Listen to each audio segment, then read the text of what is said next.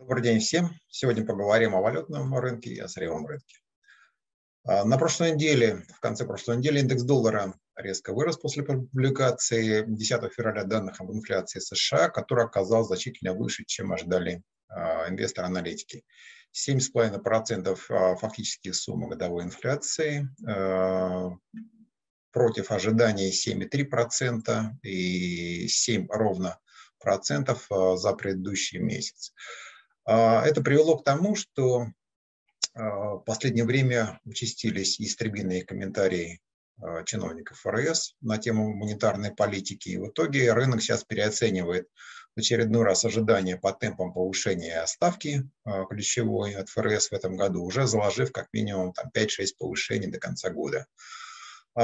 Плюс к этому, после начала повышения ставок, Федеральная резервная система США начнет, видимо, сокращать свой баланс но пока еще э, темпов сокращения баланса и всех подробностей пока еще э, глава ФРС Джереми Пауэлл не озвучил. Э, я думаю, что это будет зависеть от того, как, какие цифры по инфляции будут выходить э, в ближайшие месяцы.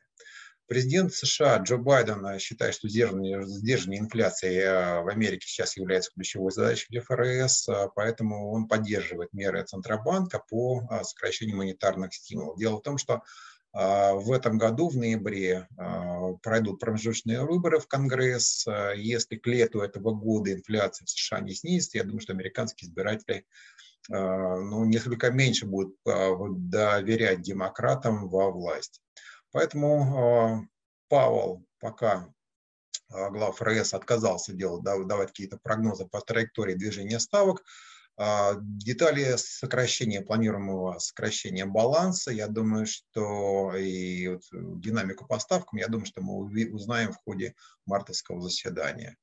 Оно пройдет э, в 20-х числах марта. По другую сторону океана а, глава ФРС Кристина Лагард а, продолжает заявлять, что в 2022 году инфляция а, в еврозоне стабилизируется. На, прошлой, на прошлом заседании ее спросили, даете вы гарантии о том, что вероятность очень низкая того, что ставки еврозоне останутся на нулевом уровне до конца этого года, она сказала, что нет, это все будет зависеть от а, данных по фактической инфляции, поэтому рынок сразу резко укрепился, а, валютный рынок, э, курс евро резко укрепился на этом фоне, а, потому что участники рынка увидели в этом вроде как сигнал к тому, что ЕЦБ, возможно, ближе к концу года станет э, ужесточать тоже монетарную политику, не останется в стороне от других центробанков мира, которые также сейчас повышают ставки. А, но позже а, Кристина Лагард, а, глава ЕЦБ, сказал, что повышение ставки не произойдет раньше, чем до завершения скупки облигаций программы скупки облигаций, а эта программа, она, в принципе, рассчитана на долгосрочную перспективу, и где-то к октябрю 2022 года с темпы снизится до минимальных. Возможно, уже к тому времени ЕЦБ как раз именно подумает о том, чтобы не повысить ли ставки. Вот на этом фоне валютная пара евро-доллара за последние два месяца торгуется в диапазоне 1.11-1.15. Возможно, рынок э, будет э, играть на пробой этого диапазона, потому что, в принципе, он достаточно важный. Но если э, судить из-за этого, то э, следующей целью снижения э, в случае пробоя вниз может быть отметка 1.10 по паре евро-доллар, а в случае пробоя наверх возможно рост до отметки 1.17. Ну вот я посмотрел на графики, сравнил их динамику пары евро-доллар, индекса доллара, баланса ФРС, повышение ставки. И вот интересная штука такая, что за последние 15 лет ФРС активно повышала ключевую ставку лишь дважды. С середины 2004 года по середине 2006 года и с начала 2017 года по конец 2018 года. Интересно, в обоих случаях индекс доллара рос в начале цикла повышения ставки, и по мере ее повышения начинал слабнуть. Э, видимо, так инвесторы начинали закладываться на то, что ужесточение денежно-кредитной политики США в итоге обернется снижением темпа роста американской экономики. Если учесть, что последние два месяца идет уплощение кривой доходности по американским гособлигациям, то не исключено, что как раз в 2023 году мы можем наблюдать вышеописанную ситуацию и по доллару. Что касается сырьевых рынков, то цены на нефть марки Brent в 2021 году выросли на 50%, WTI подросла на 60% примерно. А, поскольку глобальное восстановление спроса не на нефть э, после пандемии э, привело к ограничению предложения. Дело в том, что на, за последние годы ситуация на нефтяном рынке осложняется проблемой недоинвестирования в отрасли. За 2015-2016 годы инвестиции в добычу сократились, сократились более чем на 50%. Во время пандемии коронавируса они упали еще на 30%. Поэтому некоторые страны-участники э, альянса ОПЕК+, испытывают сложности с увеличением нефтедобычи именно из-за проблем недоинвестирования в отрасли. То есть э, сократить добычу нефти оказалось проще, чем ее в последующем нарасти. Вот это ключевой сейчас фактор, который держит цены на нефть вот на таких высоких уровнях. Разрыв между э, фактической э, фактическими объемами добычи нефти странами ОПЕК+, ее целевыми показателями, согласно графику восстановления объемов добычи, они постоянно растут вот этот разрыв. Да? То есть если в, в декабре э, цифра была где-то в районе 790 тысяч баррелей в сутки, в январе этот разрыв вырос уже до 900 тысяч баррелей в сутки. Вот э, это по данным Международного энергетического агентства. При этом в банке JP Morgan говорят, что разрыв э, только со странами а добычи ОПЕК составляет около 1,2 миллиона баррелей. То есть вот этот вот недо недопоставки нефти на рынок, они как раз и приводят к тому, что сейчас участники рынка торгуют э, сохранение дефицита сырья на рынке. Плюс к этому вот эта сейчас проблема, она усугубляется энергетическим переходом а, по а, ряду развитых стран а, на зеленые технологии они пока что не дают нужных объемов доступной энергии. В итоге рыночный индикатор указывает на то, что сокращение дефицита нефти на рынке пока что не идет э, из-за того, что спрос остается достаточно высоким.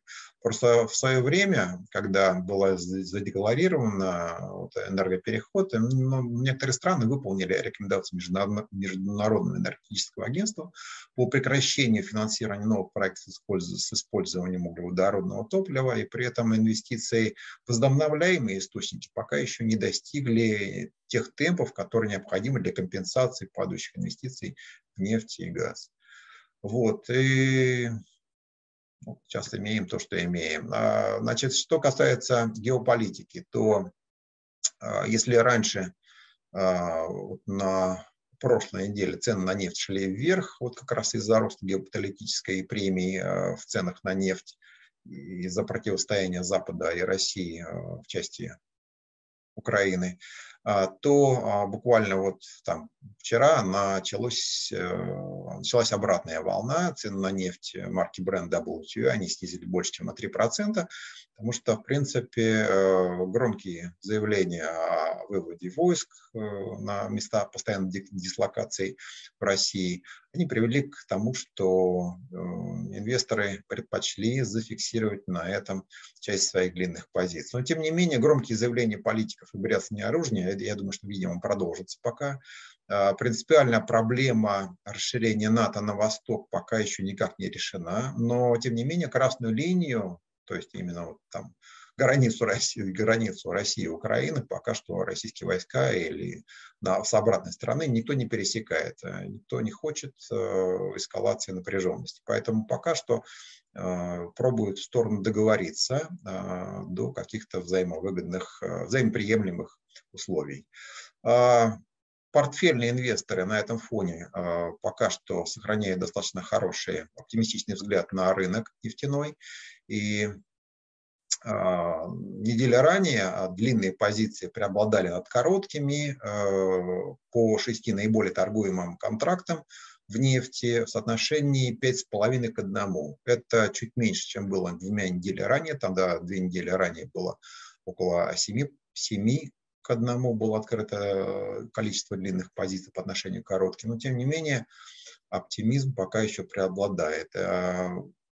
Последняя новость интересная, которая может действительно привести к коррекции на нефть, как все знаете, идут, продолжаются длительные, пока что без особого успеха переговоры Ирана с США по восстановлению ядерной сделки. Она, конечно же, может быть заключена, вот, но видно, что обе стороны, какие-то затыки происходят постоянно. Постоянно процесс откладывается. Но э, степень готовности этой сделки достаточно высокая. А, значит, если э, вот вчера было сообщение интересное Bloomberg, э, там он сообщил на ссылку на иранское агентство о том, что в проект бюджета Ирана на следующий год заложено то, что доходы от экспорта нефти из Ирана а, будут на треть выше, чем они сейчас есть чем, а, чем они были в, на предыдущем году. Это говорит о том, что все-таки Иран а, серьезно задумывается над тем, чтобы заключить ядерную сделку с США и нарастить объемы своей нефти. Вот я думаю, что вот эти вот этот миллион баррелей, который может поставить Иран на рынок нефти, он может как раз скорректировать цены чуть пониже. Вот. Но в целом а, Международное энергетическое агентство оно ожидает, что а, начиная со второго квартала а, цены на нефть развернутся вниз, и на рынке, на рынке нефти будет профицит. Поэтому пока не торопится повышать э, прогнозные цены на нефть вслед за текущими ценами. Вот такой обзор сырьевых рынков. Всем удачной торговли. Счастливо.